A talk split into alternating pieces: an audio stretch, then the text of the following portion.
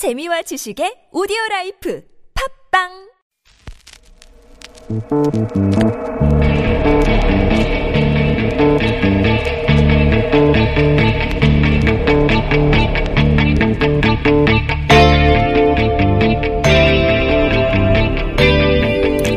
안녕하십니까. 김어준의 뉴스공장 주말 특근입니다. 저는 뉴스공장의 법무수석, 법무법인 동안의 사무장 이정렬입니다. 지난 수요일, 우리는 또 한 사람의 전직 대통령이 서울중앙지검에 소환되는 모습을 보았습니다. 그는 이렇게 말했습니다. 이번 일이 역사에서 마지막이 되기를 바란다고요. 맞습니다. 이 나라의 주인인 국민으로부터 권력을 위임받고도 국민을 배신하고 자신의 사리사욕을 채우기에 급급했던 분들, 정말 지긋지긋합니다. 꼭 마지막이 되기를 바람하지 않습니다. 그러려면 우리는 무엇을 해야 할까요? 깨어 있어야겠죠. 그리고 그 생각을 함께 나누어야 하겠죠. 이 나라의 주인인 우리 국민들이 중심을 똑바로 잡아야겠습니다. 3월 17일 토요일 뉴스공장 주말 특근 지금부터 시작합니다.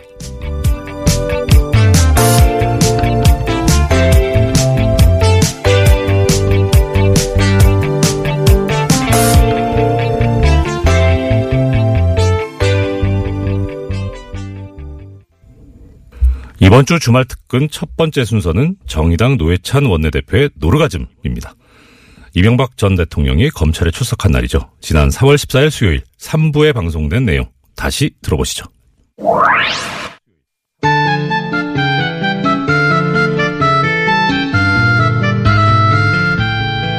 정의당 노회찬 원내대표 노르가즘으로 날 나오셨습니다. 안녕하십니까? 안녕하세요. 네. 어, 지금으로부터 1시 간 반 후면, 예. 이명박 전 대통령 포토라인에 서게 됩니다. 근데 2분만은 포토라인에 쓰지 않을 거라고 상상하셨던, 예상하셨던 분들이 많아요. 네. 죄가 없어서가 아니라 워낙 잘 빠져나왔기 때문에 그동안. 네. 그죠? 섰어도 한 20번은 섰어야 되는데, 최소한. 어떠십니까? 소- 감회가, 소회가? 예.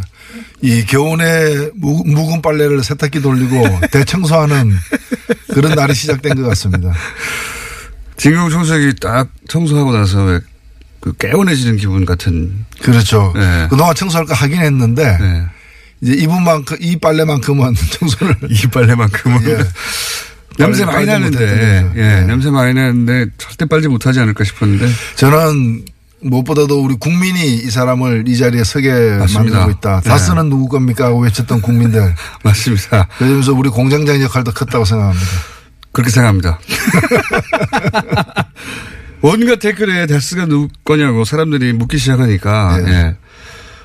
아무 상관없는 기사에, 예, 연애면 기사에도 연애 기사, 누구 결혼했다 그러는데 다스 누구 겁니다 올라오고, 그, 거의 모든 분들이 참여하니까, 예, 답을 하지 않을 수가 없는 거죠. 그렇죠. 답을 해야 할 의무가 있는 기관이, 아, 그, 정말 많은 사람들이 참여했어요, 여기에. 네. 누구 겁니까, 예. 근데 여전히 이제 정치 보복이라고 하는데 이건 뭐 전혀 통하지 않을 일인데 당연히, 아니 보복으로 따지자면은 보복 당한 거는 이명박 전 대통령이 아니고 국민이에요.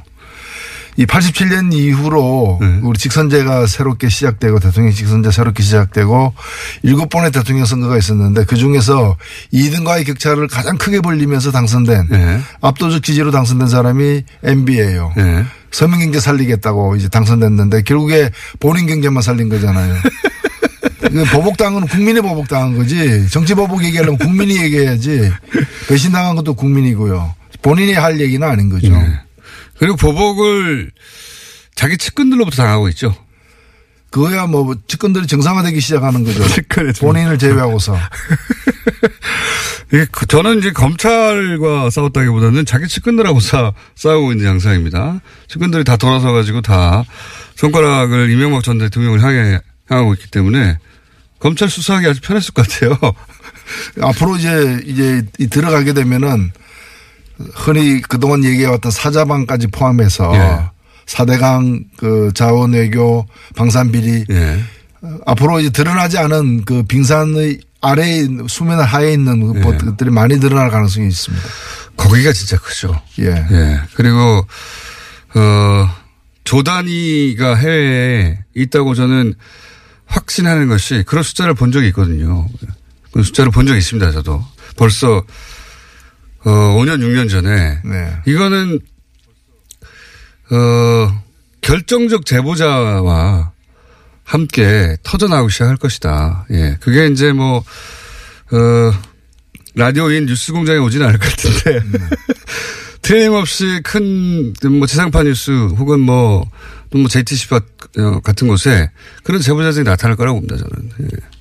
큰 숫자들이 터지기 시작, 조단위 숫자가 터지기 시작. 이제 검찰 수사로 이제 신병 처리가 되게 되면 더 가능성이 높아지게 되는 거죠. 그러니까요. 예. 그때 제가 보기에는 이상득 전 의원의 아들 이지영 씨 네. 또는 어 또는 사위 뭐 이런 이름들이 같이 등장할 날이 머지 않았다.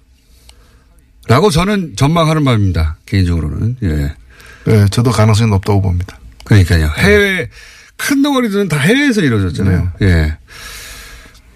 이 정도인가 하는 정도의 규모가 앞으로 튀어나올 것이다. 어, 오늘 어떤 메시지를 어, 전할까요? 그 포토라에 있어서? 국민 여러분 죄송합니다 라는 말은 안 할 것 같고요.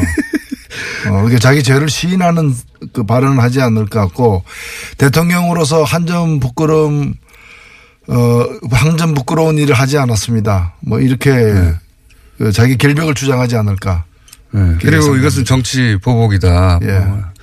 과거의 전임 대통령들 보면 뭐 주로 이제 CCBB에 대한 얘기보다는 다 안고 가겠다. 뭐 네. 이런 식의 표현이 많았는데 그런 표현이 등장할까요? 스타일이 안고 가지 않을 스타일이죠. 다 떠넘기는 스타일이고. 그 뇌물로 받았다더라도 그 내가 나한테는 안 왔다 뭐 이런 식의 거고 뇌물이 아니었다 이렇게 얘기할 거고 네. 그런 거죠. 단 하나도 인정하지 않을 거라고 봅니다. 예, 단 하나도 인정하지 않을 겁니다. 끝까지. 예. 구속영장 청구 가능성은 어떻게 보십니까? 매우 높다고 생각됩니다. 왜냐면은 일단은 본인이 자기 죄를 시인하지 않기 때문에 그렇죠. 예. 그 이거는 증거인멸 도주 우려가 있다고 봐야 되는 것이고 그다음에 뇌물 액수 자체가 정상적인 어떤 이 경우라면은 구속해야 되는 그런 반드시 좀- 해야 되는 반드시 해야 되는 지금 뭐 드러난 것만 들어도 100억을 넘어서고 있기 때문에 뇌물 액수가 이거는 구속감입니다. 그리고 이제 전임 대통령이다 보니까 게다가 전전임이죠. 바로 직전 대통령이 수감되는 상황이라 검찰이 더 꼼꼼하게 어, 따졌다고 해요. 네, 더 보수적으로. 그러겠죠. 예. 예. 그러니까 절대 빠져나가기 힘든 것만 이제 추린 게 이 정도지. 어, 그래서 저, 제가 보기에도 영장은 칠 것 같고 그러면 이미 못그 나온다. 돈을 준 사람, 돈을 또 이 그 받는 심부름을 한 사람들이 다 자백을 했기 때문에 네. 증거는 차고 넘친다고 봅니다. 게다가 뭐 삼성도 물론 저는 참여 때문에 해준 건 아니라고 보지만 어떤 돈을 뇌물을 준 거 인정했지 않습니까? 이걸 과 형식까지 갖춰가지고 예. 그 변호인들의 조력을 받아서 자수술한 이름으로다가 예. 정확하게 이제 이명박 대통령에게 준 돈이다라는 걸 시인을 했기 때문에 네. 그걸 갖다가 그 돈을 줬을지 몰라도 나한테 준 게 아니라 그 다스 내 소유가 아닌 다스를 위해 쓴 거다는 식으로 발뺌하기 힘든 거죠. 그러니까요. 이명박 대통령 때문에 준 돈이기 때문에 아예 특정해가지고 네. 예. 대통령이 준 돈이라고 어, 삼성의 전 회장, 아니, 전 부회장, 예, 이학수 부회장이 어, 인정을 해버렸기 때문에 그게 60억이나 되는 거니까. 예, 그거 하나만 해도 가는 거죠. 그렇죠. 예, 빠져나가기 어렵습니다. 어, 정의당, 정의당의 공식 입장은 혹시 뭐 이런 거 이런 큰일 있으면 한 번씩 내지 않습니까? 이명박 대통령이요. 예. 그건 뭐 일찍이 저희들은 엄정하게 구속 수사해야 된다고 얘기를 했죠. 예. 정의당 얘기로 넘어온 이유 중에 하나는 이제 공동교섭단체 예. 예, 이거 어, 흥미로운 시도이다. 예, 이런 말도 많았는데 결국 하기로 했어요. 일단은 뭐 최종 결론은 안 났지만 저희들이 네. 적극적으로 한다. 의원단총에서는 하는 방향으로 결정을 하고 당내 이제 절차를 밟고 있습니다.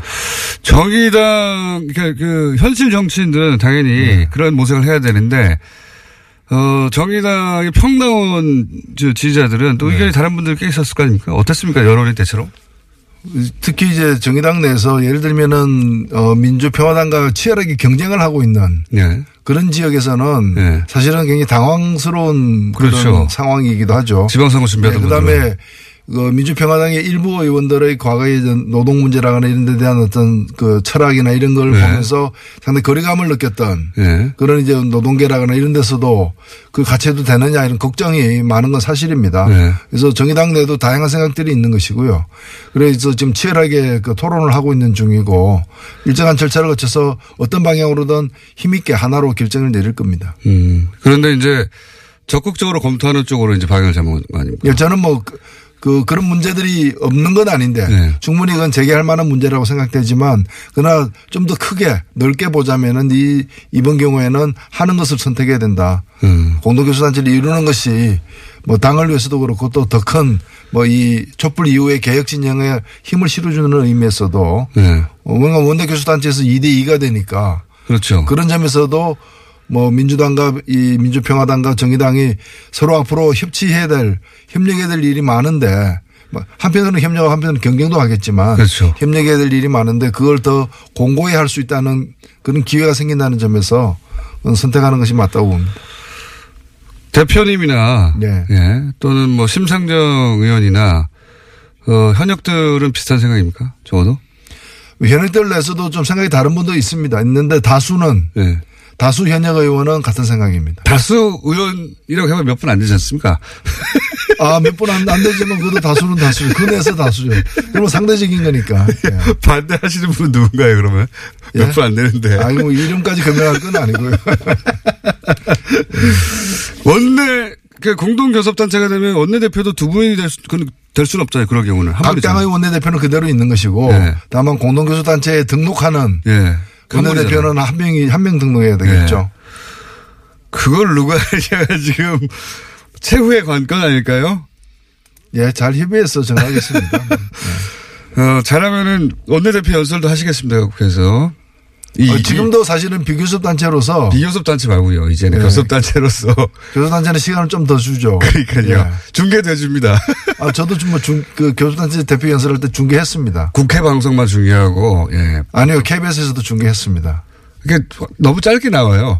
근데 이분도 하였다 하고 지나가거든요. 내용은 안 나오고 이제 내용이 나오지 않을까.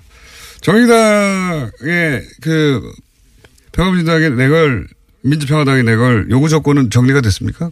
비밀입니까? 아, 이건 서로 뭐 협의를 해야 되기 때문에 아마도 이번 토요일 날 전국위원회에서 통과가 되면 네. 통과되면은 바로 다음 주부터 공식 협상에 이 들어, 들어갈 생각입니다. 그러니까 이달 내로 다 마무리해야 되겠죠. 그게 시간도 별로 없는데요. 예. 네. 근데 이게 어 당을 합친 건 아니고 예 당연히 합친 건 아니고 그러니까 이런 거죠. 그 지금 국회에서 의사 일정을 정하거나 여러 가지 교섭을 할때 그죠. 비교섭 단체 20석이 안 되는 당은 참여 자체가 안 되기 때문에 일정을 다 통보받죠 그냥. 그런 거죠. 예. 그러니까 이제 자동차를 자동차가 있어야 그 입장할 수 있다. 네. 뭐 이런 거예요. 그래서 우리가 자동차를 각자 한 대씩 없으니까 공동 구매해 가지고 네. 그 자동차 타고 들어가는 거죠. 예. 당신들은 앞차 앞좌석에 타고 뒷좌석에 타고 그런 그래서 이거는 뭐 그렇게 저는 생각을 합니다. 우리 이번에 그 평창 올림픽 때 남북 공동 선수단으로 입장했잖아요. 한반 한반도기 들고. 네. 어, 그러나 경기는 보면은 여자 아이스키, 아이스하키는 단일팀으로 갔지만 나머지 경기는 또 따로따로 해- 경쟁하지 않았습니까?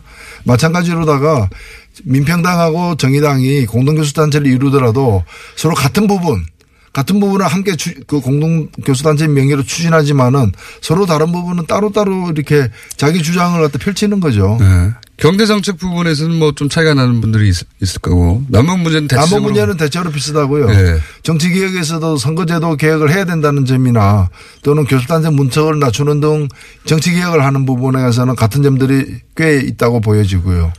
그리고 민생과 관련해서도 지금 한국GM 문제와 관련해서도 머리를 맞대고 서로 논의를 하고 있거든요. 네. 그래서 같이 풀 수 있는 부분들도 있고 그렇지 않은 부분은 또 서로 각각의 각자의 어떤 의사나 선택을 또 존중해 가지고 서로 또 따로 하는 거죠.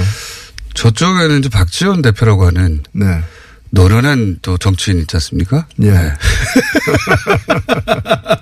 사람들이 박지원 전 대표와 노회찬 대표가 예. 손잡고 뭘 한다 하는 그림을 잘 그리기가 쉽지 않습니다. 난해한 그림이죠. 굉장히 나는 두분 다 경험이 많지만 아, 서로 완전히 좀 다른 아니 뭐 생각이 다르고 그 예. 그런 길도 다르지만 또 그래도 뭐 저로서도 뭐 배울 게 있는 것이고 예. 그리고 또 뜻이 같은 부분 남북 문제나 뜻이 같은 부분은 손잡고 같이 할 수 있는 것도 있다고 생각됩니다. 그림이 잘 머릿속에 안 그려지는 예. 두 분의 조합인데 앞으로 자주 볼 수도 있겠습니다. 그림에는 구상도 있고 비구상도 있고 예, 또 뭐 초현실주의도 있고 여러 가지가 많습니다. 예. 초현실에 가까운 그림인데, 예. 그 두 분이, 그러니까 두 당이 공동교섭단체 꾸미면 저희가 따로 시간을 한번 만들어가지고 두, 박지원 대표와 노현 대표가 동시에 저희 방송에 나와가지고, 예. 생각만 해도 재밌네요. 예, 각오하고 있습니다. 각오하고 있습니다. 자, 그리고 또, 개헌안, 이 뉴스가 이제 크게 보도 잘 안 되고 있습니다. 네. 근데 이게, 우리, 그, 우리나라에 미칠 영향은 막대하죠. 예. 네. 근데 지금, 정부 개헌안, 왜냐면은, 국회 개헌안이 지금 안 나오고 있으니까요. 어, 그리고 작년부터, 작년 임기초부터 사실 개헌 한다 한다 했고, 꼭 하겠다고 했고, 그때 자유한국당은 반드시 하라고 요구했었어요. 예. 노무현 정부, 아니, 그, 문재인 정부 초기부터 꼭 하라고, 공식적으로. 근데 지금 하지 말라는 거 아닙니까? 일단 왜 하지 말라는 거죠? 일단은 뭐 여러 가지 이유가 사실은 있습니다. 네. 여러 가지 이유인데 자유한국당은 개헌하기 싫은 거고요. 개헌하겠다고 약속을 했지만은 네. 개헌을 지방선거 때 하겠다고 약속한 것을 지금 스스로 어기고 있는 상황이고요. 네. 뭐 10월 달에 하겠다고 얘기는 하지만 진정으로 개헌할 뜻이 있는지에 대해서는 의문입니다. 왜, 아니, 적극적으로 박근혜 전 대통령이 제기했고, 그 이후로 개헌 이야기를 훨씬 더 주도적으로 했고, 개헌을 갖다가 30년 전에 개헌했는데 네. 30년이나 세월이 흘렀기 때문에 민주주의라거나 여러 측면에서 개선할 부분을 반영하자는 그런 취지에서 개헌하자는 분들도 많이 계시지만 자유한국당에서 개헌 얘기를 꺼냈던 것은 지난 대, 그 박 정희 박근혜 대통령 시절에 다음 대권을 차지하기 힘든 국민들로부터 이렇게 지지가 너무 낮아가지고 예. 다음 대권을 차지할 가능성이 적으니까 헌법을 고쳐가지고 대통령 없는 그러니까. 권력을 만든 추구 합동으로 추구한다거나 네네. 이제 소위 말하는 제3지대 예. 그 제3지대에 모이려고 했던 사람들은 전부 다 대통령 선거에서 당선될 자신이 없었던 사람들 가능성이 없었던 사람들이잖아요. 예. 근데 여하튼 대통령이 탄핵되고 조기 대선을 통해서 새 정권이 탄생을 하니까 개헌을 하려고 했던 그 목표 자체가 상실돼 버렸다고 생각하는 거죠. 네. 물론 이제 다음 대선도 이분들은 자신이 없어서 어, 입만 열면 이제 대통령 없는 어떤 권력 체제를 갖다가 예. 또는 대통령이 힘이 없는 권력 체제를 원하고는 있습니다. 왜냐하면 혼자는 안 되니까 연대해가지고 너는 대통령, 뭐 너는 외치, 나는 외치, 뭐 이런 식으로 너는 20%짜리 대통령 예. 그리고 우리는 힘 합해 가지고 80%의 권력을 갖는 국무총리 예. 이게 나눠 먹자 뭐 이런 발상들이 많은데 그런 발상들도 지금은 굉장히 현저히 좀 낮아졌기 때문에 음. 그 개헌에 대한 의욕이 별로 없는 거죠. 차기 대권에 대한 그림이 불확실하기 때문에 지금 뒤를 빼는 거죠, 지금 그렇죠. 말하자면. 예. 근데 반면에 다른 분들은 정의당도 그렇습니다만 기본권, 예. 좀 지방 분권, 그다음에 대통령에게 너무 집중된 권력을 좀 분산하는 그런 문제와 관련해 가지고 반드시 개헌을 통해서 이루어져야 된다고 생각하기 때문에 적극적으로 6월 개헌을 주장하고 있는 거죠. 어, 그리고 이제 이게 이제 원래 이런 거는 쟁정, 정- 정쟁의 수사를 만들어서 왜냐면 그, 어, 내용들을 읽어볼 사람도 거의 없고요. 실제로 일반인 중에는. 그리고 이제, 어, 뉴스에 나오는 짤막한 제목 가지고 판단하는 경우가 되게 많은데, 어, 그러면 이게 북, 그 남북회담, 북미회담을 다 덮진 못하더라도 상당 정도 깎아먹을 수도 있어요. 뉴스가 안 보이게 뉴스를 키워가지고. 저도 그런 우려가 있긴 있는데 근데 문재인 대통령 스타일상 또 하자가 없는 원칙인데 이게 여기 어디에 하자가 있는가 사실 하자가 없거든요. 이건 정무적 판단이지. 아 그래서 저는 그 안을 네. 그 제출하되 절차를 밟지 않고 그냥 제출만 해놓고 살아있는 안으로 음. 그래서 그걸 가지고 계속 압박을 해 나가는 그래서 6월 달에는 보수 야당들의 그 약속 위반으로 안 되더라도 뭐 10월이든 언제든 좀 될 수 있도록 물론 그 가능성이 큰 건 아니, 아니겠습니다만은 안을 살려두는 게 좋, 좋지 않겠는가 그렇게 생각합니다. 저도 뭐 공감하는 부분이 있습니다만 우리 뜻대로 대통령이 움직이는 건 아니니까요. 예. 본인 마음대로 하겠죠. 본인 마음대로 할 텐데 어, 갑자기 그 생각도 듭니다. 시간이 다 됐는데 요 얘기 이 그 교섭단체 저는 사실 정의당이 언제 교섭단체가 되겠는가 항상 교섭단체가 되면 안 된다가 아니라 돼야 할 텐데 야이 현, 현 선거제에서 가능하겠는가 항상 그런 생각을 한 20년 가까이 하는데 네. 진보 정당이 근데 이제 교- 공동교섭단체 이것도 사실 안철수 대표에게 감사해야 하는 일이군요. 예. 본인이 의도하지 않았으나 나비 효과로 여기까지 왔는데 그런데 요걸 보면서 무슨 생각을 하냐면 아, 정의당 이 장관으로 같이 참여한다든가 그거 가능하지 않습니까? 예, 뭐 정체 불가능한 게 있겠습니까? 그러니까요.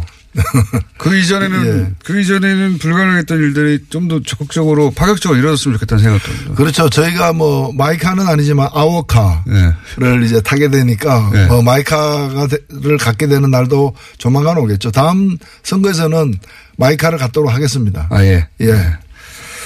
어, 그 전에라도, 예. 이 공동 교섭단체 원내대표로서 뭐, 장관 몇 개 내놓으라고. 그런 협박도 가능합니다. 네, 뭐 뉴스 공장에서 대접이 달라지겠죠. 커피를 두 잔 준다거나. 알겠습니다. 지금까지 정의당의 노회찬 원내대표였습니다. 감사합니다. 네, 감사합니다. 피의자 신분으로 검찰에 출석해 조사를 받은 이명박 전 대통령이 혐의 대부분을 부인했다고 합니다.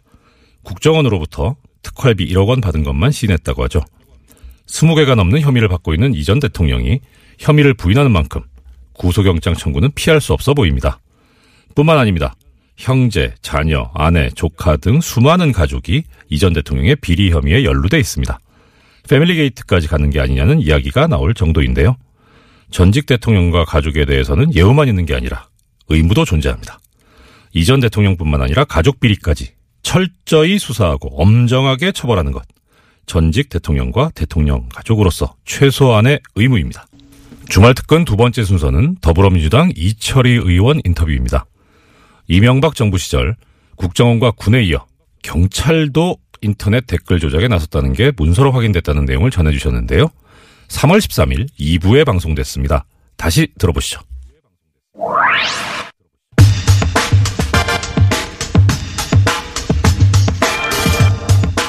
이명박 정부 시절 군, 국정원, 에 이어서 경찰이 댓글 활동을 했다. 예. 어제부터 터져 나온 뉴스죠. 더불어민주당 이철희 의원 스튜디오에 나와 계십니다. 안녕하십니까. 네, 안녕하십니까. 큰 건입니다. 예. 사실 이게 굉장히 큰 사건인데 굉장히 큰 사건이죠. 네, 사건의 무게만큼 보도가 크게는 안 되고 있는 것 같아요. 예, 요즘은 시간 관련된 보도가 많이 되고 네, 시간 다른 뉴스가 많아서 예, 그래서 이게 보도가 안 되고 있는데 그래서 저희가 굳이 또 따로 시간을 마련해서 어제도 한번 다뤘는데 네, 어, 문제 제기를 하신 이철희 의원을 직접 스튜디오에 모셨습니다. 이게 그게 지금 문서로 확인된 거죠, 이게. 그렇죠. 네. 이게 이제 확인되는 과정이 좀 묘한데요. 예. 어, 처음에는 사이버 사령부 댓글은 워낙 뭐 알려진 사건이잖아요. 예. 어, 사이버 사령부가 만든 문건을 보면 경찰과 협조해서 뭘 했다라는 그렇죠. 기록이 남아 있어요. 한 줄 나와요, 한 줄. 네. 예, 저도 본 적 있습니다. 예, 그거가 이게 뭐지 이렇게 생각을 하고 있었는데 네. 예, 뭐 제가 이제 국방이니까 경찰 쪽에는 자료 요구를 할 수 있는 권한이 없거든요. 네. 근데 마침 제가 사개특위에 들어가서 네. 사법개혁 특별위원회. 예, 예, 자료 요구를 할 수 있는 권한이 생겨서. 권한이 생겼어요. 그래서 경찰 쪽 사람들 만나서 어, 사이버 사령부 자료 이런 게 나온다. 그러면 당신들이 뭘 했는지를 체크를 해봐라. 네. 스스로 한번 체크해 보는 게 필요하지 않겠냐. 그래서 TF를 만들어서 조사를 했어요. 아, 내부 TF를 만들어서. 네. 네. 그래서 이제 블랙펜이라는 거죠. 그게 이른바 네. 블랙판 블랙펜 관련해서 경찰이 뭘 협조해 줬는지 사이버 사령부의 레드펜 해당되는 거죠. 그죠. 네. 레드펜 블랙펜 같이 혼용하는 용어인데요. 그 민간인을 상대로 한 유명하지 않은 일반 네티즌들을 자, 다 작업을 했다는 거죠. 그렇습니다. 작업을 그 리스트 만들어서 이제 예. 조치를 하는 괴롭히고 막. 그 조치가 뭔지를 자기들이 따져 보다가 네. 엉뚱하게 나온 거예요. 그게 어떻게 삭제되지 않고 남아 있었을까요? 문서가 하나 나온 건데 네. 보기에 따라서는 좀 이상한 문서인 거죠. 어, 그래서 이게 뭐냐라고 확인하는 과정에서 경찰도 댓글을 달았다라는 네. 게 확인이 돼서 진술이 나왔죠. 네. 문서도 나오고 진술도 나오고 그러니까 난리가 난 거죠. 이걸 어떻게 해야 되나 이른바 뜨거운 감자 아닙니까? 네. 아, 그래서 전전긍긍 하다가 어, 저도 어차피 알고 있는 사실이고 또 한겨레가 취재를 계속 했기 때문에 네. 어, 속된 말을 덮을 수는 없다라고 판단하에 어제 경찰청장이 나와서 특별조사본부로 수사본부를 만들어서 예. 어, 있는 그대로 파헤치겠다 이렇게 얘기를 했습니다. 그, 그, 파헤치겠다는 내용조차 또 기사로 안 나옵니다, 잘. 물론 기사는 있는데 찾을 수가 없어요. 다 그렇죠. 순위에 많이 밀려 있죠. 포탈이 다른 걸로 잡혀있기 때문에 아, 이거 굉장히 큰 뉴스거든요. 지금 문건 내용에 따르면은 어, 경찰은 한 뭐 1,800, 1,900명 정도 다 동원이 되고 보안 관련된 그리고 이제 문서에 따르면은 그 보수단체 한 7만 명 정도 동원해가 어마어마한 규모 아닙니까 이게 국정원보다도 국정원은 한 20, 30배 되는 거 아닙니까 숫자만 따져도 그 숫자는 제일 여기가 큽니다. 그러니까 제일 큽니다. 그러니까 사이버 경찰이 어, 사이버 사령부 댓글 다른 사람 수 네. 아이디가 아니라 사람 수를 따지면 130, 140명 내외거든요. 기무사에서 예. 댓글 작업한 사람들을 연인으로 따지니까 한 5, 600명 가까이 돼요. 예. 훨씬 크죠. 예. 근데 여기는 지금 숫자가 뭐 경찰 큰 숫자만 따져도 그 2,000명 육박하는 예. 거고 나머지 지금 말씀하신 대로 어, 이른바 인터넷 보수단체라고 그대들이 표현하는 것에 예. 의하면 7만 명이 넘잖아요. 그럼 8만 명 가까이 되는 거라 규모가 제일 크죠. 근데 실제로 그 당시에 여기 수사대장 하셨던 분은 계획만 그랬지 실제 동원은 안 했다 이렇게 얘기하고 있습니다. 뭐 그렇게 얘기하겠죠. 네. 자기 혼자 있답니까? 7만 명이 다 동원되지 않았을지는 또 모르겠습니다만 적어도 그런 계획을 세웠던 것이고 그 일부는 실행이 됐으니까 여기서 어 실제 그런 일이 있었다고 손들고 나온 거 아닙니까 일부가. 이 보수 단체를 움직이는 거는요. 기무사 문건에도 나옵니다. 네. 어, 기무사도 내부 문건, 이 뭐 재보궐선거 개입하거나 정치 관련 어, 조언을 대통령이나 장관에게 할 때 보면 어, 외곽단체라고 해서 기, 이 그렇죠. 보수단체 외곽단체. 에 동원하는 것이 아주 구체적으로 나옵니다. 또 이 대학생단체 동원하는 얘기도 나오고 그래서 네. 경찰만 그런 건 아니에요. 사실은 이명박 정부 박근혜 정부 때는 이런 뭐 보수단체를 어떻게 활용할 거냐라는 게 정권 차원에서는 굉장히 중요한 하나의 어젠다였던 것 같아요. 보수 단체도 아닌 거죠. 리스트를 보면 좀 그렇죠. 예, 이게 네. 보수 단체가 아니라 그냥 프락치 그룹이었던 거예요. 기본적으로. 예. 용팔이 그룹이었다고 봐야 되는 거죠. 그 중에 실제 보수적 가치를 표명하는 곳이구나 생각해서 참여하신 분도 있겠죠. 네. 근데 애초에 만들어지고 운영되는 목적 자체가 그게 아니었던 게 여실히 드러나는 거 아닙니까? 네, 그렇죠. 아니, 보수단체가 경찰에 와서 댓글 달라고 해서 단, 답니까 그게? 말도 안 되는 건데. 근데 이게 이제 조금 이면을 들여다보면 만약에 우리가 보수단체를 동원한다 그러면 그게 뭐 계획상 동원이든 뭐든 간에 만 실행에 옮기려면 공짜로는 안 되잖아요. 경찰에 무슨 돈이 있습니까? 근데. 그러니까요. 이게 또 풀려야 될 미스터리. 그렇죠. 만약에 동원했다면 예. 어떤 수단을 동원해서 동원해 만약 했느냐 그게 만약 돈이라면 그 돈은 어디서 나왔느냐 이런 게 또 따져져야 됩니다. 국정원도 처음에는 이제 그 일부의 일탈 정도로 덮으려고 몇 년을 노력했고요. 네. 그죠? 경찰도 이게 처음 나온 만큼 이게 이제 그 경찰 전반의 불신으로 이어지면 안 된다고 생각해서 검경 수사권 문제도 있고 틀림없이 최대한 축소하려고 할 텐데 그렇지 않습니까? 지금은 이제 반대로 생각할 수도 있습니다. 왜냐하면 경찰은 사실은 수건 사업인 이게 검경 수사권 조정을 해서 권한을 확보하는 거잖아요. 또 국정원에서 지금 대공수사권을 넘기겠다라고 하고 있잖아요. 그러니까 경찰은 상당히 지금과 다른 조직으로 성장할 수 있는 계기이기 때문에 과거사에 발목 잡히고 싶지 않은 거예요. 이제 걱정하시는 것처럼 축사를 우려도 있고 아니면 있는 그대로 드러내서 저게 이렇게 자정을 하니 이제는 믿고 맡기십시오 이럴 수도 있거든요. 한, 한 번 자기를 잘못 들었으면 다 끝장납니다. 저는 후자의 가능성을 좀 열어놓고 있습니다. 그랬으면 좋겠는데. 네. 예. 근데 이, 이 일에 관여한 분들이 상당수 1,800명이 넘으니까 현직에 있을 가능성이 높지 않습니까? 그게 문제입니다. 많은 분들이 현직에 있죠. 게다가 그분들이 예를 들면 사이버 수사대 이런 사건을 수사하라고 만든 곳에서 이런 일을 했으니까 자기 부정도 해야 되고 해야 되는데 이게 쉽겠는가. 국방부한테 스스로 조사를 맡겼을 때 국방부가 항상 어, 축소됐듯이 그런 우려가 있습니다. 그런 우려 있는 건 사실입니다. 네. 아, 그래서 이제 계속 이 들여다보고 관심을 갖고 이제 문제 제기를 해야 되는데 국정원도 보면 정권이 바뀌고 나서 저- 새 정부 들어서고 나서 내부 적폐 청산하는 거를 대대적으로 했거든요. 제- 제대로 했습니다, 사실은. 네. 그리고 지금 국방부도 국방부 내 재조사 테이프를 만들어서 심도 있게 합니다. 그래서 기무사 댓글도 밝혀냈거든요. 그러니까 어, 지도부가 경찰청 지도부가 얼마나 의지를 갖고 하느냐가 관건이기 때문에 저는 뭐, 어, 그 의지만 갖, 갖게끔 독려를 제대로 하면 할 수 있을 거라고 보고요. 안 그러면 수사권 조정인 인물의 사법개혁이 다 헝클어지죠. 이 가장 큰 의문은 이 정도 대규모 작업이었는데 어떻게 몰랐을까요 경찰 내부에서 경찰 내부에서 이게 어떻게 보안이 유지가 됐느냐. 그러니까요 경찰은 워낙 큰 조직이라 네. 그리고 다양한 성향의 사람들이 섞여 있기 때문에 일괄 통제가 안 된다고 알려진 그렇죠. 거거든요. 예. 그렇죠. 기본적으로 너무 방대해서 네. 그래서 이 문제를 들여다보는 분들이 에, 경찰대 라인을 좀 주목을 합니다. 경찰 내라니요. 예, 이 사건과 관련해서도 핵심 라인 개선상에 라인 선상에 경찰대 출신들이 있어서 경찰대 출신들이 이걸 다 어? 경찰대 전부가 관여한 건 아니지만 관여한 사람들은 경찰대일 확률이 높다. 실제로. 확인된 겁니다. 그래서 그래요? 이 경찰대 라인이 일사불란하게 움직인 거 아니냐 이런 가설을 갖고 보는 분들도 있는데 아직 확인된 건 아니고요. 네.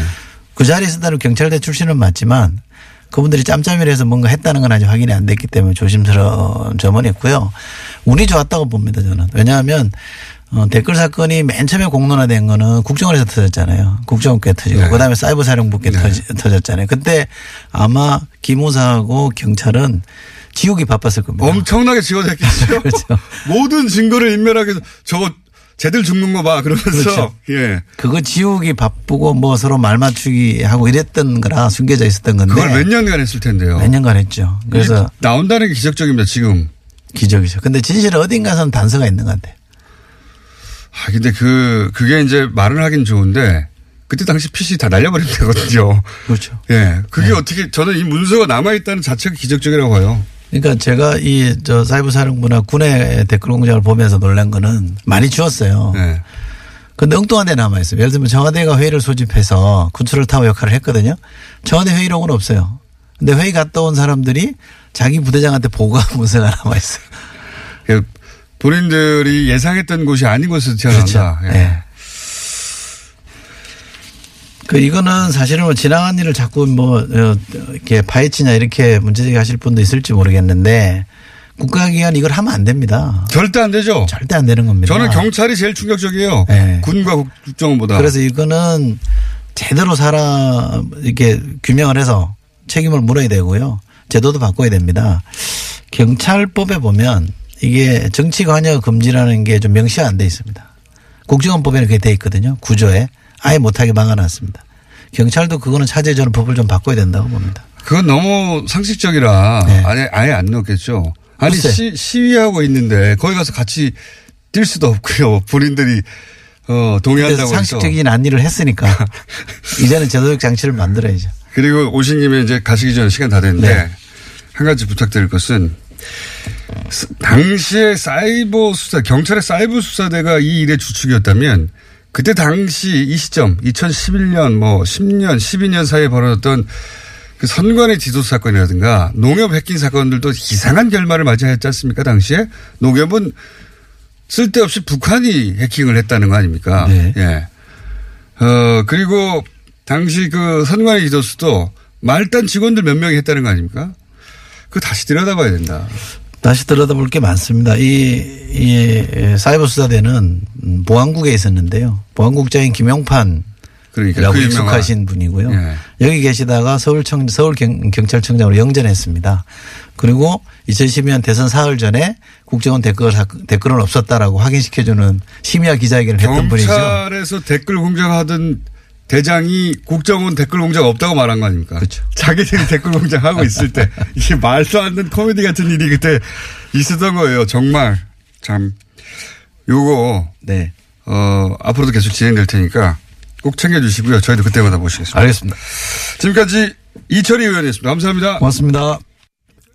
이명박 정부 때 경찰도 댓글 공작에 참여했다는 정황이 경찰 자체 조사 결과 드러난 가운데 경찰청이 특별조사단을 꾸려 수사에 착수했습니다. 그런데 말이죠.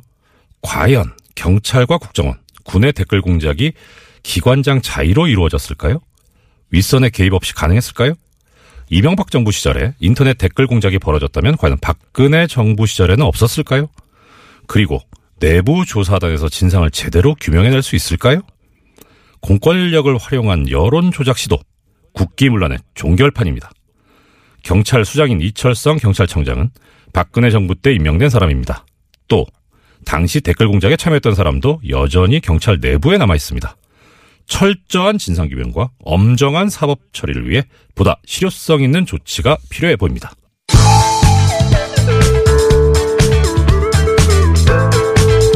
뉴스의 깊이가 다릅니다. 최고의 뉴스 생산자 김어준입니다.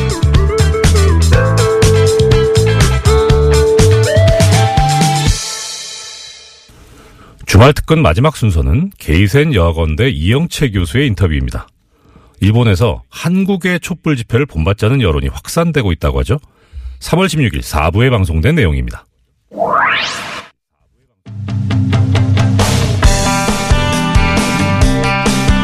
일본 사학 스캔들로 시끄럽습니다. 그런데 지난 13일 아베 총리 관저 앞에서 시민들 천여 명이 모여서 아베 퇴진을 요구하는 시위가 열렸었는데 일본으로서는 드문 일입니다. 근데 이 항의운동이 온라인에서는 더욱 커지고 있는데 어, 무척 생소한 네, 멘트들이 나오고 있습니다. 한국 촛불 집회를 본받자. 예, 처음 있는 일이에요. 해서 원포인트로 이 대목 마침 한국에 들어와 계신 일본 게이센 여학원대 이영채 교수 연결해서 짚어보겠습니다. 안녕하세요. 네, 안녕하세요. 우선 일본은 이제 시민들이 모여서 시, 총리 관저 앞에서 시위하는 경우가 극히 드물지 않습니까? 그죠? 예, 안보 법제라든지 큰 이슈가 있을 때 했었죠. 그 천여 명 규모도 상당히 큰 것 같은데 최근에 들어서 그죠? 예, 최근 그 매일 천여 명 정도 지금 4일 연속 그 집회가 일어나고 있습니다. 어, 요것도 이례적인 일인데, 예, 사학 스캔들 자체가 워낙 명백히 거의 밝혀지는 마- 과정이라서요. 근데 제가 이제 그 교수님 전화 연결을 급히 어젯밤에 하자고 한 것은 저는 이제 그한 주기적으로 그 다른 나라들의 뭐랄까 여론이라고 할 수 있는 그 나라의 게시판들 돌아다니는 경우가 있거든요.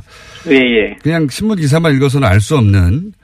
근데 이제 일본 쪽을 보다가 어 거기서 그 아베 퇴진을 어, SNS에서 글을 올리는 사람들 그 사람들이 한국 촛불 집회를 본받자는 식의 내용들을 막 올리더라고요. 그거 보셨습니까? 예, 예. 저도 보고 많이 여러 가지 좀 내용을 읽어봤더니 아주 재미있고 또 의미 있는 그 내용들이 많은 것 같습니다. 내용을 좀 소개해 주십시오.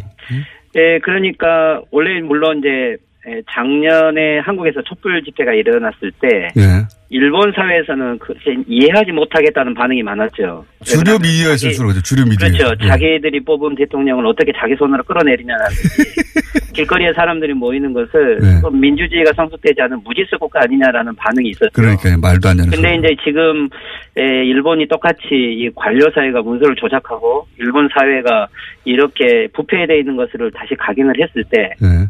여기 이 지금 이 인터넷의 해시태그 같은 것들을 보면 이게 이제 어 리게인 데모크라시 JP라고 해서 아마 한국의 여러 어 유저분들이 아마 네. 이 교통방송을 봤다고 한 사람도 있고요. 네. 신문을 통해서 일본에서 지금 시민들이 데모를 하고 있다는 소식을 들었다. 예. 우리도 열심히 어, 추운 겨울에 싸웠고 어, 국민이 주권이다. 어, 그러니까 어, 일본 시민들 응원한다. 이런 메시지들이 아주 자연스럽게 온 것 같아요. 네. 거기에 대해서 일본 이 시민사회들의 특히 SNS의 반응들이 제가 보기엔 한 세 가지 정도가 있는데 네. 이 첫째는 아 우리가 그때 한국을 이해하지 못했었다. 예. 어 그리고 우리도 어 똑같은 상황이 되고 보니까 이 나라가 어떻게 보면은 지금 개판 아니냐라는 것들을 느끼게 됐다. 예. 어 그래서 한국도 할 수 있었는데 우리도 할 수 있다라고 아마 서로 격려하는 메시지가 한 종류가 있는 것 같고요. 예. 어 그래서 이제 한국의 이 촛불 데모, 백만 촛불 데모의 사진들을 막 붙여가지고 네. 어, 특히 진실은 침몰하지 않는다는 노래가 있었지 않습니까? 예. 이 구절들을 다 일본어로 번역을 해서 서로 주고받으면서 한국과 일본 사이가 똑같은 지금 현재 어떤 부패 사회라는 것을 공감하고 있는 경향이 하나 있는 것 같고요. 네. 또 하나는 어 우리는 이 일본 시민들 사이에서 조금 진보적인 유저인 것 같은데 예를 들면 일본이 아베 정권 때 위안부 문제부터 시작해서 역사 문제까지 너무 무성의하게 대응을 했고 네. 또혐 한류라든지 이런 것들을 많이 발산한 시기였음에도 불구하고 한국 시민사회가 일본을 오히려 더 싫어하지 않고 이렇게 응원을 해주는 것에 대해서 눈물이 난다. 너무 감격했다. 저도 그 반응 보고 예. 놀랐어요. 예, 그렇죠. 네. 아마 이것은 어떻게 보면은요, 저희들이 그 일본 사회에 대해서 너무 뭐랄까요, 일본의 그 아베 내각과 일본 어, 국가를 시민들을 하나로 보고 네. 만약에 일본 사람들은 다 그렇다라고 이런 평가하지 않고 어떻게 보면 한국은 촛불에 의해서 시민들이 성숙하고 여유가 있기 때문에 일본 시민 사회를 자연스럽게 응원하는 이런 메시지에 오히려 일본이 이렇게 위기에 있었을 때 우리를 오히려 더 그래 너희들도 당해봐라 이런 반응이 아니고 오히려 일본 시민들을 응원하는 메시지에 일본 사람들이 더 감동을 받는 이런 것들이 많이 예, 퍼져 있고요. 제가 물론 하- 예, 교수님을 급히 연결한 게 그 대목입니다. 예, 예. 그걸 알리고 싶어가지고 제가 저도 네. 그걸 봤는데 제가 그 일본어가 짧아서 번역 구글의 예. 도움을 받고 하면서 제가 어 제가 이해한 흐름은 그 이런 거더라고요. 그 시 어 그때는 잘 이해 못했다 말씀하신 대로. 근데 이제 한국에서 교수님 나온 방송을 듣고 실제 예, 예. 그 일본어를 하시는 분들이 티- 그 뉴스공장 듣고 그 예. 일본 SNS에다가 응원을 보내고 네. 그랬더니 어 그 응원해 주는 것에 대해서 그렇게까지 감동해 줄 줄 몰랐어요 저는 예, 예. 그 사람들이 어 감동하고 눈물이 난다는 말을 많이 하더라고요 그 적어도 SNS 상에서는 예, 그렇죠. 그러니까 일본 사람들의 좀 심리를 이해할 필요가 있는 게 일본도 오랫동안 여러 가지를 해보려고 했죠. 네. 예를 들면 60년대, 70년대 안보 투쟁 전공 투도 해봤고 또는 자위 뭐 이렇게 적군파처럼 무장 투쟁도 해봤죠. 예. 그렇지만 일본의 미국의 정속지라든가 주어진 조건은 뭐랄까요 사회가 바뀌지 않고 또는 어 2009년에는 민주당으로 최초로 정권 교체도 해봤지만은 이 대지진이나 쓰나미 정도로 해서 또 다시 이게 아베 정권으로 바뀌어버렸지 않습니까? 예. 그런데 이거 국민들이 아베를 지지하는 건 아님에도 불구하고 민주주의 형식적 민주주의 한계가 마치 아베 정권을 국민이 지지해서 다수가 된 것처럼 예. 그렇지만은 그래도 불구하고 경제를 생각하면 사람들이 참아왔는데 지금 이번에 이 재무성의 문서 조작이라는 것은 이제 일본이 그래도 한국과는 다른 이유는 민주주의가 그래도 성숙했다. 의회 민주주의는 한국보다 낫다라고 생각을 했는데 그걸 갈려지기도 시- 믿었는데 지금 이거 현실은 한국 사회하고 비슷하고 한국보다 더 못하는 그렇지만 시민들이 저항을 못하는 이런 조건들을 자기들이 느꼈었는데 어 이것에 대해서 한국 사회가 먼저 실천을 보여줬고 또 여기에 일본 사회도 따라가야 한다는 거기 때문에 이거 한국과 일본은 시민 사회가 많이 연결돼 있어요. 거의 한류의 흐름을 보더라도. 그렇기 때문에 일본 시민들이 한국 사회에서 촛불을 어, 배우자라는 말만 했지만 이제 정말로 일본 사회가 촛불을 들어야 되는 상황이 됐기 때문에 예, 한국 시민들의 격려라는 것들은 너무나 큰 힘이 되는 것 같아요. 한국을 배우자는 얘기가 처음 나왔고요. 어, 한국도 했는데 우리 왜 못하나. 우리가 너무 한마디로 하면 너무 후지다. 이런 얘기 나오는 거 보고 제가 깜짝 놀랐고. 그렇죠. 지금 만약에 이렇게까지 국가가 이 레벨이 낮아졌는데 그렇지만 이거 한국만의 문제가 아니고 지금 미국이라든지 여러 세계 언론들도 일본의 이 문제를 다루고 있기 때문에 네. 세계적으로 이 정도까지 문제를 지적하고 있고 민주주의가 지금 퇴보했음에도 불구하고 시민들이 일어나지 않는 것은 정말 일본 사회의 우리의 자존심의 문제 아니냐라는 이런 의문들도 있긴 있는 것 같아요. 뭐 그렇지만 조금 뭐이 뭐랄까요 지금 이런 흐름이 일반 대중적으로까지 흘러갈지는 조금 더 지켜봐야 될 것 같고요. 어, 안법 업체들은 10만 명, 20만 명이 전국에서 데모를 했지만, 특, 비밀 어, 특정 보호법의 문제일 때도.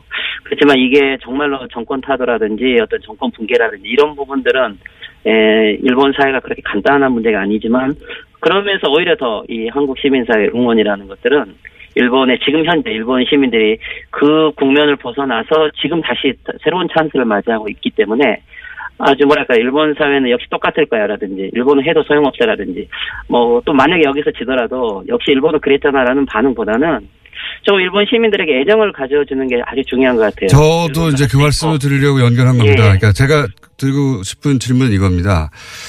어, 제가 이제 처음 반응, 보는 반응이었기 때문에 어제 급히 예. 연결 드렸는데 일본 시민사회가 한국을 본받자 우리도 할 수 있다는 얘기가 처음 나왔고 그리고 예. 우리한테는 성공사, 한국에는 성공 사례가 있다고 이제 생각하는 것이고 그런데 거기에 대해서 이제 SNS에서 응원한다. 한국 시민들이 가서. 그러자 감동하고 있고. 그 제가 무슨 생각을 했냐면, 아, 그 일본 극우 정치인들, 언론들이 만들어 놓은 관계나 국제관계상의 이런 일이고, 지금 이권으로 한국에서 어, 일본어 하시는 분들이 이, 이런 SNS 찾아서 댓글을 달고 응원한다, 너희들도 성공하길 바란다, 어, 꼭 부패한 정치를 갈아엎어라, 이런 댓글을 달아주는 것이 일본인한테 우리가 생각하는 것보다 훨씬 더 큰 힘이 되고 한, 어, 양국 관계 시민사회 단위에서는 연결하는데 굉장히 중요한 계기가 될 것 같다, 이런 생각을 해서 그런 거거든요. 예, 그렇죠. 근데 이제 뭐랄까요. 아마 우- 우익 네트워크들은 이게 뭐랄까요. 한국의 내정 간섭이라든지 예. 불순한 개입이라든지 아마 이렇게 여론전을 하기도 하겠지만 개인 단위에서 하는 거죠, 개인 단위에서. 그렇죠. 그렇지만 이제 시민들이 요즘에는 그냥 한국말로 쓰셔도 되죠. 왜 그러냐면 이게 일본어로 자동으로 번역을 할수 아, 그렇군요. 지금 대부분 다 그렇게 쓰기 때문에 중요한 것은 어, 한국 사회나 일본 사회나 시민들은 어떤 국가 권력의 피해자들이죠. 예. 일본 시민들도 어떻게 보면 한국은 그래도 제일 부러운 것이 한국은 87년도 그렇고 승리의 경험이 있어요. 싸우면은 이긴다라는 확신이 있었고 이번에도 아마 그랬을 거예요. 그렇지만 일본 사회는 지금까지 한 번도 이겨본 경험이 없는 사회. 그래서 더 응원이 필요한 거죠. 예. 예. 그런 의미에서 오히려 뭐랄까요, 어, 전 세계 혁명이 일어나도 혁명이 일어나지 않는 나라에서 또는 몇십 년 개인이 투쟁을 해도 바뀌지 않는다는 사회에서 사는 한 시민이 매일매일 40년간 어, 아침에 유인물을 나눠줘야 되는 이러한 감정으로 사회를 바꾸려고 하는 시민 시민들이 있기 때문에 음. 그런 시민들에게 어, 한국이 우리의 민주주의를 수출한다라든지 어, 우리가 뛰어나가는 의식보다는 시민들을 응원해주고. 어느 사회든지 음. 그렇죠. 그렇게 열심히 하는 것은 개개인이 어, 주위에 촛불을 들은 이런 감정이야말로 사회를 바꿀 수 있다. 그래서 처음은 시작이지만 이게 3개월이 되고 그러면 일본 사회도 한명 한 명의 개인들이 바뀌는 것이 중요하다라는 것들을 한국 시민들의 개개인들의 자기 경험이랄까요? 촛불에 참여했을 때 자기의 심정을 그대로 전달해 주는 것들이 아마 그러니까요. 우리도 그랬는데 처음에 안 될 줄 알았는데 하면서 그렇죠. 그분들한테 그 정서적 공감대를 만드는 굉장히 중요한 포인트가 왔다. 지금 시점이다. 제가 이런 거잘 예. 포착하거든요. 그런 시점이에요. 그래서 일본어를 하시거나 또는 일본에 아시는 분들이 있으면 그런 분들을 그냥 SNS로 응원해 주는 게 좀 필요하겠다. 그렇죠. 이게 이제 지금 뭐 좀 느끼는 것은 뭐냐면 말- 물론 일본의 민주주의를 위해서도 중요하지만 저희들이 지금 남북 정상회담과의 북미 회담이 예정돼 있지 않습니까? 맞습니다. 근데 일본의 역할이라는 것들은 물론 일본이 우리나라의 통일을 도와주지는 않지만 일본 사회의 상황에 따라서는 통일을 방해할 수 있는 힘은 가지고 있어요. 맞습니다. 그래서 일본 시민, 일본 사회의 민주주의라는 것은 일본의 민주주의도 지키지만 동아시아의 평화를 지키는 것이고 일본 시민 사회를 우리 편으로 만들자 이겁니다. 저도. 그렇죠. 일본에서 예, 만들자. 예. 예, 민주주의가 이 위험하면 결국은 희생을 보는 것은 한반도이기 때문에 남의 일이라고 생각하지 않고 교수님? 일본 시민 개개인들에게 애정을 갖는 게 중요할 것 같습니다. 알겠습니다. 교수님 시간을 훌쩍 넘겼어요. 예. 저희가 죄송합니다. 예. 5분만 하려고 그랬는데 황교익 선생님 시간 다 잡아먹었습니다. 괜찮습니다. 네, 감사합니다. 여기서 뵙겠습니다. 네, 또 연결하겠습니다. 감사합니다. 예. 일본 게이센 여학원대 이영채 교수였습니다. 역시 이영채 교수님 인터뷰는 믿고 듣는 시간이죠. 청취자 여러분들의 반응도 뜨거웠습니다. 김미선님께서는요, 일본 여론에 관한 뉴스 좋았다. 일본 국민 중에도 촛불 운동을 부러워하는 사람들이 있다는 게 놀라웠다라고 하셨고요. 7737번님께서는 한국은 아시아에서 유일하게 시민혁명을 성공시킨 나라라고 강조해 주셨습니다. 부엉다래님, 앞으로 일본뿐 아니라 많은 나라에서 대한민국의 민주주의를 본받을 겁니다. 정말 자랑스럽습니다. 라고 문자 주셨는데 문자 메시지에서 얼마나 자랑스러워하고 계신지 그 진심까지 전해졌습니다. 4280님께서는요, 본인의 경험을 하나 전해주셨네요. 일본인 친구가 촛불 집회 때 우리 국민들 대단하다고 저한테 참가했냐 물어서 물론이라고 대답했더니 정말 멋있다며 응원을 해줬습니다. 라고 하셨습니다. 3월 17일 주말 특근을 마칠 시간입니다. 우리는 종종 이런 이야기를 하죠. 친일파 청산을 제대로 못해서 우리나라가 이렇게 멍들었다고요. 맞습니다. 일제 앞잡이가 돼서 동포의 고열을 빨아먹던 친일파들은 해방이 되자 반공투사로 신분 세탁을 하고서는 이 땅에 그대로 살아남았습니다. 그 잘못된 역사 때문에 우리는 건국 100주년을 앞두고 있음에도 제대로 된 나라를 만들었다는 생각까지는 뭐 하지 못하고 있죠. 그런데요, 이 틈을 타서 친일파처럼 또 신분 세탁을 노리는 자들이 있습니다. 국정농단 세력, 인권유린 세력, 헌법 파괴 세력에 부역했음에도 과거 자신의 잘못을 뉘우치기는커녕 적폐청산의 주역인 양 하는 분들이 있습니다. 친일파 청산을 제대로 못해서 힘들었던 지난 세월이었습니다. 또다시 제2의 친일파들이 살아남도록 그대로 두어서야 되겠습니까? 현명하신 우리 국민들께서는 이런 부역자들까지 마땅히 척결해 주실 것임을 믿어 의심치 않습니다. 뉴스공장 주말 특근 오늘 준비한 순서는 여기까지입니다. 지금까지 제작의 노소정 PD 그리고 이미지 이윤정 박지혜 작가가 함께했습니다. 저는 적폐 세력 소탕과 제조 산하를 염원하는 법무빈 동안의 사무장 이정열이었습니다. 적폐 세력과 부역자들이 완전히 멸종될 때까지 안녕.